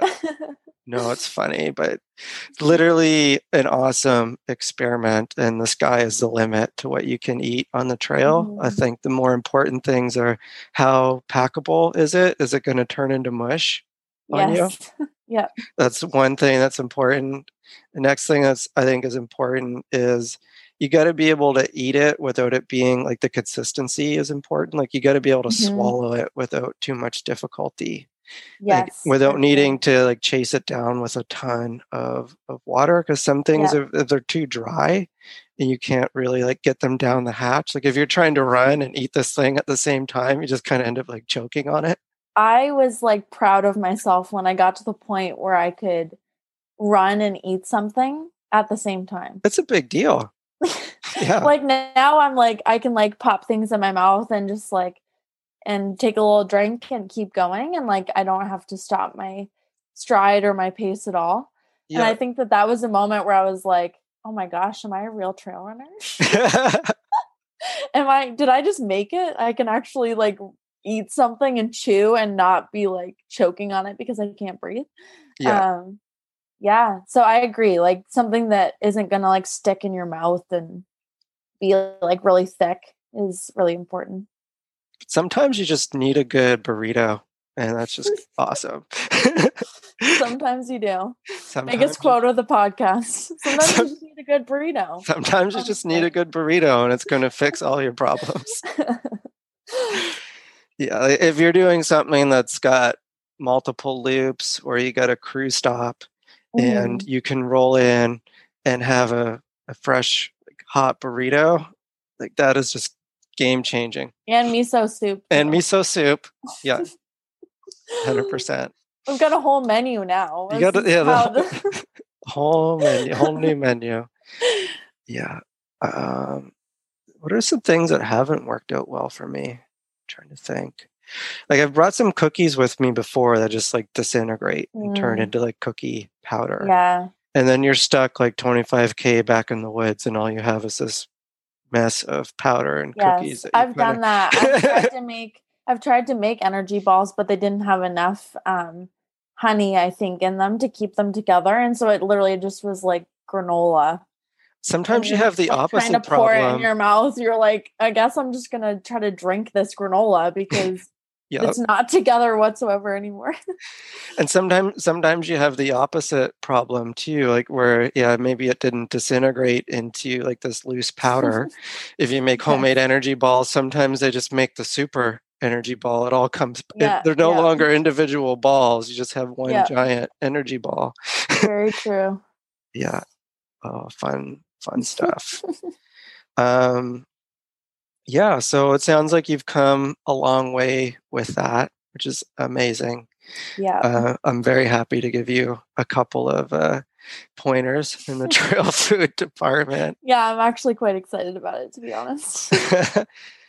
um, another one that is a Lori Curry uh, special is uh, he'll actually take kombucha in his water bottle, ginger kombucha. And that wouldn't mess up your stomach. Well, it's like ginger pop, right? Like ginger that's ale true. is like calms the stomach. Ginger. Okay, ginger Yeah. would be good. Yeah. Yeah. And it's That's got some calories in it because it's a little sweet. So that Mhm. was a Lori Curry trick. But he's also eaten, and I like it. I, the first time was kind of weird when I saw it, but he he'll pull out dulse like seaweed on the trail, Okay. and it's really Yeah. packed full of But that would be electrolytes and salt- nutrients. like yeah, salty too. Yeah. yeah, so good for you. And the thing is, I think that I focus a lot on the sugar and the, um, yeah, getting enough sugar and calories that I forget about like this. Sometimes I just need salt. Yeah, Like, like sometimes I'm like, I just need something that's very salty because that's like chips or I mean chips would crumble up, but Yeah. I guess dulse would be a good Option. Dulse is But something one. that's salty, like I, I almost forget about that that side of it. Yeah, it can be. It's really important to have that Yeah. in your like quiver of of Mhm. trail snacks. Like if you're going for a long adventure, you should have something that's sweet. You should have something that's salty and something that's savory. Mhm. and something that you know works for you in all of those departments because at different points you're going to want different things and like say aid, aid stations are great, and right now on our long runs, we do not have those. So I No. need to start bringing stuff with me. yeah you got to pack it in there for sure all right all right so let's switch gears and i want to really dive in to the sense of community Mm-hmm. and the idea that spawned the the St. John Trail Running Women's Only group. And I know coming to group runs, even like for anybody, can be a little intimidating, kind of like Yeah. your your story when you're starting out. But it can be even more intimidating too to some some girls like to go and hang out in the woods with a predominantly group of guys where yes. you might end up having to go need to pee in the woods Yeah. sometime too. And it it just doesn't seem right to me as well that in the road race scene, like the road races are dominated, like way more girls show up than guys. Like if you go to look at the stats for a 10k road race, like it is the the girls are well well the majority there. I don't I don't remember if it's like 60 40 or 70 30, but it's it's a pretty big split in very heavy favor of the the female population is out and being active and taking care of themselves a lot more than the male population. But that doesn't seem to translate into the off the beaten path trail. Mhm. And I was kind of curious to get your thoughts on that and why you think there's that disconnect there in the trail and even in the ultra community. Yeah, I mean, from firsthand experience, like showing up to the the main group was a huge step for me just because it is intimidating to walk up to a group of it was honestly mostly guys. I think there was me and one other girl the first time that I was in that group. I mean, now it's a huge difference. Like it's half and half, which is a, which is crazy. I'm super happy that that's where we're at now. Um, but when I first started with St. John Trail Running, it was probably me and just a few other girls. Mostly because number one, like you, it's intimidating to show up with a bunch of guys because usually they, you think that they're going to be stronger and faster, and it's just you don't feel like you're going to be able to measure up, and it doesn't feel as safe. And honestly, um, women in trails, it's not it doesn't feel generally safe like especially to run um, by yourself. So then when you're with a group it just feels extra intimidating. Um, so i think naturally women are more scared of trail running um, especially i don't know just in this area um, that's what i hear most is that people are scared to go out on the trails um, by themselves. So i think that mixture of the group of guys and scared to go out on trail mixed together just does not feel um, like a safe place to walk into. It's not a great welcome Um, mat to No, dip your no, toe. of course not. Yeah. Like, hey, come out with all these guys and we're going to go run a trail. Both of those things do not feel like a welcoming, um, yeah, a wel- welcome mat, like you said, to um, a community. So for us, we were like, hey, what if we create a space where women can show up on a Tuesday night? Well, it was Monday night originally, but now Tuesday night. And um, it's a safe place where it's all women. So that takes out one of the factors that was intimidating. There's no guys. Um, well, right now, Mark is helping us guide because there's too many, which is a great problem to have. Um, where there's no guys, so it's a safe place. We are not, we're not all trying to like beat each other at a certain pace. We're literally just having fun, and it's a group of ladies. That's the first um, safe aspect about it. Um, but also, now if they feel safe there, maybe they'll come to the main group. Um, yeah, well, when, when, once, once the welcome mat has been rolled out, yeah. and you get to experience it, then you're yeah. then you're in it, and it's not so intimidating to, of course, go from well, you've conquered the the trail part, so mm-hmm. maybe this other community over here might not be quite as scary anymore. Yeah, right? and I think to go a step further, now they'll know at least one person because I will be there at the other yeah. group run. And they'll know a few other ladies because they'll most likely be over there. So they'll at least know people and they'll know the trails. Um, so we wanted, it's not a separation of, okay, women's run is going to be separate from the main run and we're not going to combine. It's actually an on ramp to exactly. Yeah. We want you to be a part of this community. And we know that it doesn't feel safe it feels quite intimidating to walk up to a big group of people, men and women, in a new trail. So if we can at least cut out some of those factors and create a different night for you to feel comfortable, and maybe then eventually you'll start to come to the other group, then we want to provide that. Um, yeah. So I think it was a few things sparked the idea. I think it was creating the safe space and also just like I don't know, women together in a group, there's that's a strong force. And I'm really, I just wanted to create the space for us to be able to encourage each other and lift each other up because of the comparison that can so easily arch over um, trail runners, especially. Um, instead of us being against each other, that we could create a group to cheer each other on and um, yeah, just be each other's cheerleaders when it sucks and we can actually create a good force together instead of comparing each other um, yeah kind of goes right back to what i said at the beginning which i thought was pretty amazing about you is it's it's focused on raising everybody up mm-hmm. like you're, you're yeah. getting something out of it but mm-hmm. it's about everybody getting something out of it and everybody learning and coming up together which is yeah. awesome yeah. so, all that being said, we had the first group run. Yes. And it went amazing. So many more people showed up than anticipated, which is a good thing. Yeah. It's a good thing. And now we've got the problem well, not a problem, um, but Mark is being the uh, sort of impromptu women trail guide.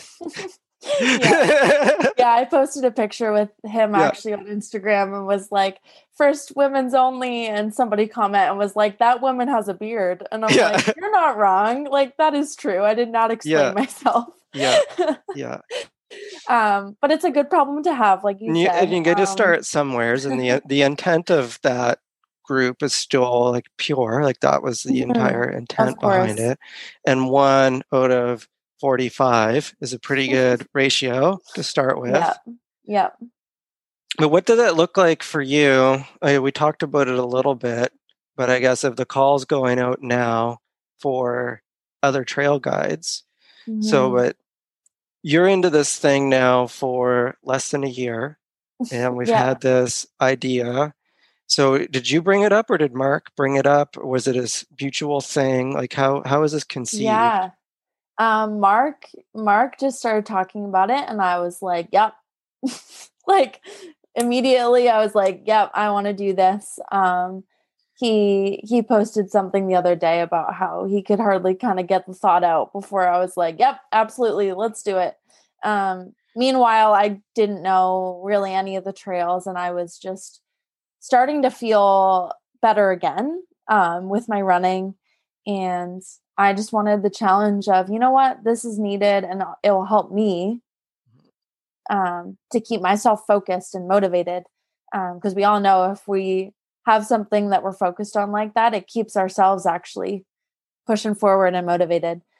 Um, yeah, so it was kind of a thought on his end. And then from there, it's just been something that we've been dreaming up and talking about ever since for a few months. And so was um, it was it initially you were enthusiastic, this is a good idea, I want to be a part of this? Or was it I want to take this on and I'm going to lead the the group?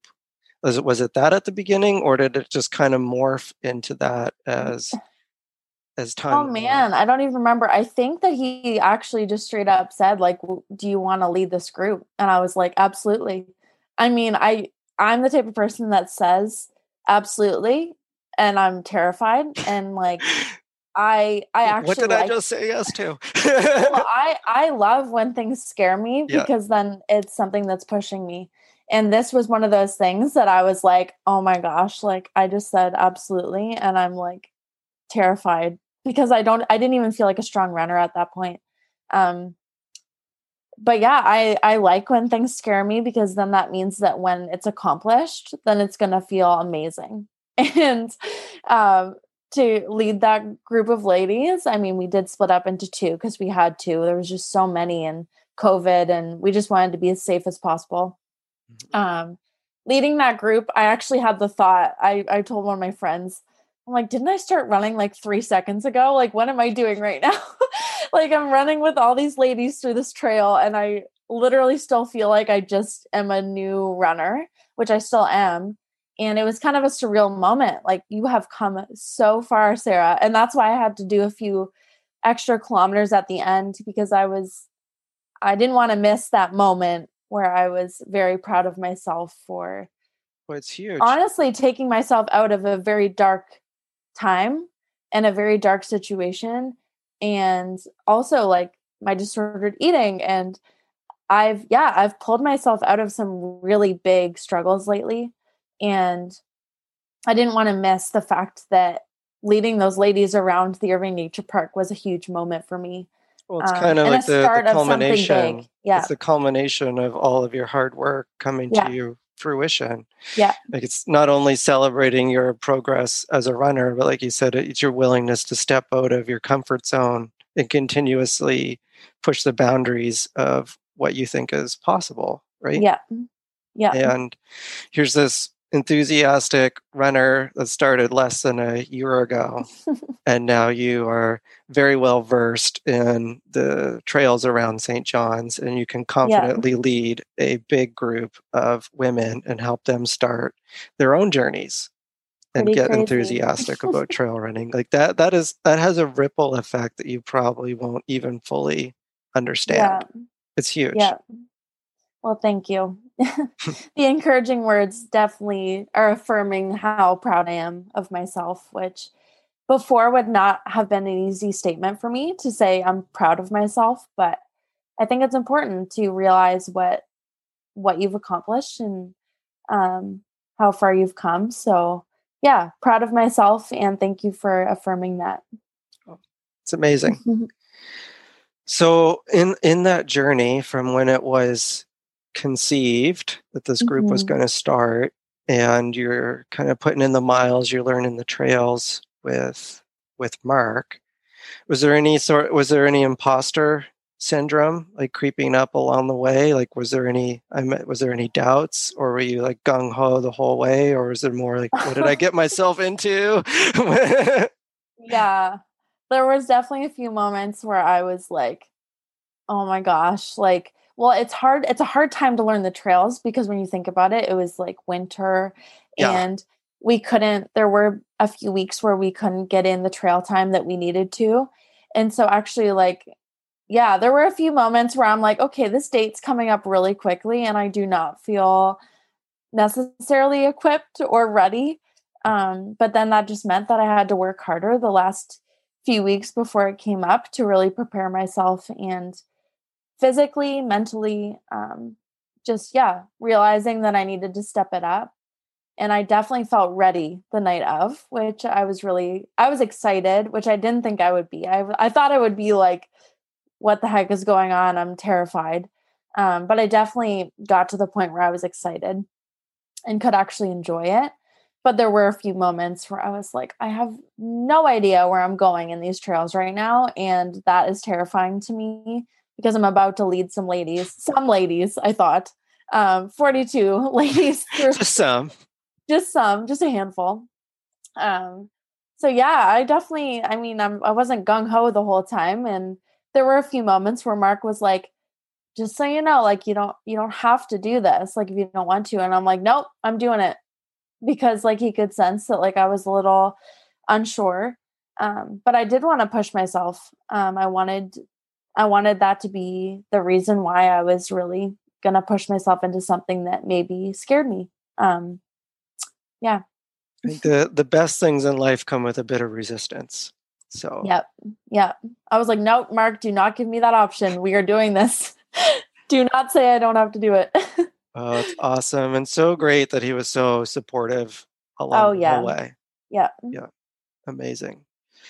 So in this whole whirlwind of a year, mm-hmm. would have been some aside from this epic first run with the the women's only group what are some of your your memorable moments training and sort of coming into this whole trail running world yeah um oh man there's definitely a few i would say that first time that i did 24 kilometers i was like what that is i did not think that was possible um, for me to go that far so that was the first like i said at the beginning of the podcast, that was the first moment where I was like, I think I can push myself further than I think. And I have this weird, um, yeah, I'm pretty good with en- endurance. Like if things feel uncomfortable and it's I'm suffering, I'm pretty good at just like hammering on. Um, and I didn't know that about myself, but in that moment, I was like, okay, I think I like this. um, it definitely takes specific people to enjoy the uncomfortable and pushing yourself to the limits. Um, so that was my first moment. And then when I did my longest distance so far, it would have only been a few weeks ago or a month ago. I did um, the hand wall hammering in Fredericton. And so it was just a four, four and a half K loop. And you pretty much just see how many you can do in four hours. And so I ended up doing 30K that day. And it felt like, I mean, it wasn't a hilly route at all, but it felt amazing. And I was like, I could probably do a marathon right now. Like, I could probably do a few more loops. Oh, wow. Um, that's, that's amazing. Which I was, when I finished and I could, I felt like I could do more. That's when I was like, okay, I think I'm further along in my training than I think. And that was a really good feeling to end that run and still have energy and still feel like I could push forward. Um, and then probably from there, my my last few weekends have been um, training some in Fundy, which if anyone's been in Fundy, it's um, a lot of uphill that go on for like kilometers instead of like little uphills that I'm used to. Um, so yeah, being able to get through like 20, 25 kilometers in Fundy has been um, pretty, yeah, pretty big deals for me just to be able to do that. And um, I mean, it's not easy and it doesn't feel comfortable, but it makes me feel more equipped for the circuit. Yeah, well, with with um, that coming up on on the calendar and getting yeah. in the park, boots on the ground, and getting through like a good like 25k of the terrain, like that's got to be confidence boosting. yeah, I it's definitely hard in there. Wow, it definitely tests you. You think you're you think you're doing well and then you go in fundy and you're like, "Oh my gosh, these hills don't stop." Well, so it's, it's, a, it's a new it's a new kind of suffering. yeah. But I mean, that's what the circuit is and so I had to just jump in and go for it. And that's been my mindset from the start is don't think about it too much, just start and go. Worst thing that can happen is it doesn't go well and then we move on to we the next on. thing. Um so that's been my yeah definitely my mindset from the beginning is just start and see what happens. And i think that's a it's quite a very powerful mindset and it did come up earlier in in the podcast i think there, there's a lot of people that worry too much about that finish line and worry about that mm-hmm. being too far away and not just with running but that that fear of it being so far away and, and difficult prevents people from getting any traction and actually starting yeah. but once you get started and you can go out and test yourself and like this is not that bad and maybe it's kind mm-hmm. of fun and yeah. I've made some good friends. made some friends at, least. Yeah, at least. at least. So maybe this won't be too bad. I can probably yeah. do this thing. Yeah. Yep. Oh, it's awesome. so I think we probably about did it. Yeah. Um, thank you so much. I really love your vibe. I love oh, everything oh, you. that you're doing. I am so excited for a year or two from now to see where your legs have taken you and hearing some of the Me stories too. from I'm also from that. excited. like the possibilities are endless, right? Mm. And yeah, yeah, for sure. Such a huge amount of momentum behind you, and you've got such a good mindset now, mm-hmm. and you've framed it up now. You understand the importance of rest and recovery, mm-hmm. listening to your body. So I think you're set up for success, and I'm just excited to see where that goes. Yes, me too. yeah. So before I let you go, I do like to end the the show, try and sum things up with just a couple of questions mm-hmm. about some of the topics that that we've been talking about. And um, I think the first one, kind of one of the more deeper topics that we've dived into dived into here around the relationship with food. Mm-hmm. Um, just wondering, what do you have to say to the person out there? Again, doesn't matter if they're male or female, but just has a bit of a struggling relationship with food. And like I said earlier, I do see it a lot with mm-hmm. with runners. It is something like people do start the sport of running often to to lose weight, and that's intertwined with mm-hmm. food and calorie restricting. And you were able to have this powerful mindset shift yeah. where you're able to get to a point where food becomes fuel and you're worried you're now your focus is on trying to feel the best that you can just wondering like do you have any advice for that person to help get them from that spot that is worried about the scale and losing mm-hmm. weight to getting to a point of wanting to feel their best yeah um, first thing is that giving your body what it needs will actually take you to the point that you want to get to. And doing the opposite of that is going to be detrimental. And it's backwards from your thinking because you're going to think that I need to cut back on food because I want to lose weight because that's naturally what um, we're taught. But if you give your body good food and good fuel, then you're actually going to get to where you want to get to. Um, and then the second thing is if you are struggling and you are not getting enough calories in you, um, do what I did and start small with adding things to your diet, but don't just try to go all in and um, add these crazy things to your diet that don't feel comfortable because then you'll just completely stop again. Um, so for me, it was the small steps of adding in little things into my diet instead of going big and adding a burger because you feel like you have to. Um, that's not that's not going to help because then you're just going to completely stop again. Um, so yeah, um, fuel yourself so you can get to your goals and start small with adding more things to your diet.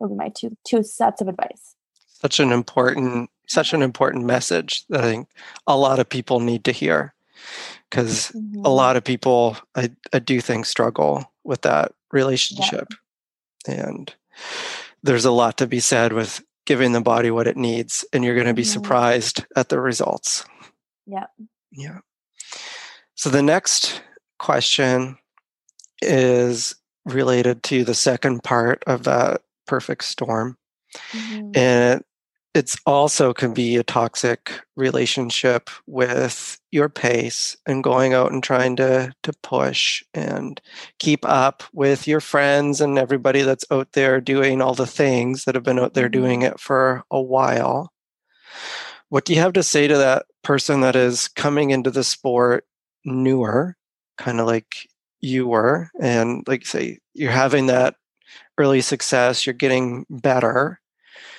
but maybe they don't have the experience yet to know that they're headed down the wrong path with that. Yeah.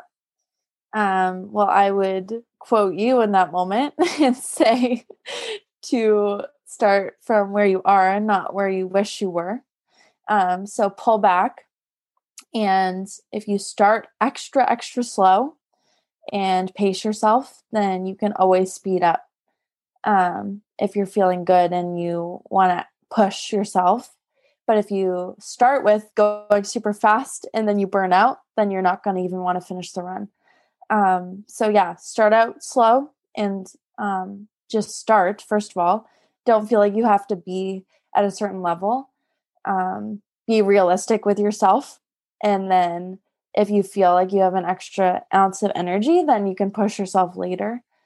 Um, but yeah, you don't want to start out super fast and burn yourself out and then you don't even enjoy running anymore um so yeah start out slow slow down as we yeah. say and it can seem like the end of the world in the moment when you're used to push at a pace and feeling the yeah. lungs kicking in and you're feeling like you're doing some work to adopt that mindset to be okay with it feeling easy and then realizing like in, in your case, yeah, you're going to have to slow down now, but mm-hmm. two, three, four months plus down the road, you're going to look back and you're not even going to be able to recognize that runner that was there months before. Yeah, for sure. It just takes a bit of commitment and buying into the the process, and you can't. Mm-hmm. You can't. There, there's no shortcuts on that one. No. you can only beat your head against that wall so many times before mm-hmm. you get yeah you end up frustrated and give up so. I love it. Thank you so much for taking no the time tonight and uh, i hope when this whole pandemic thing is over that we'll end up uh, be able to catch up in fundy or something oh when, gosh, when, we make yes. it down to new brunswick. Yeah all right love thanks. it. we'll talk to you soon What did you guys think? I personally loved uh, everything that, that Sarah was about. I love her enthusiasm and positivity. Like I said earlier, it's just radiating and bubbling out of her through everything that she's doing. And I really just love how much effort she's putting into raising everybody up who is around her, not only through trail running, but through her blog as well. If you enjoyed the show and you want to show your support, the best thing that you can do is subscribe and leave a review. If you've already done that, then it would mean so much to me if you share this episode with your friends on social media. I love seeing posts or getting tagged in people's stories. It's really awesome. I really need your help to grow the show in order to make this sustainable so I can keep bringing you conversations with real runners in our community who are out there doing amazing things. Thanks so much for listening, and until next time.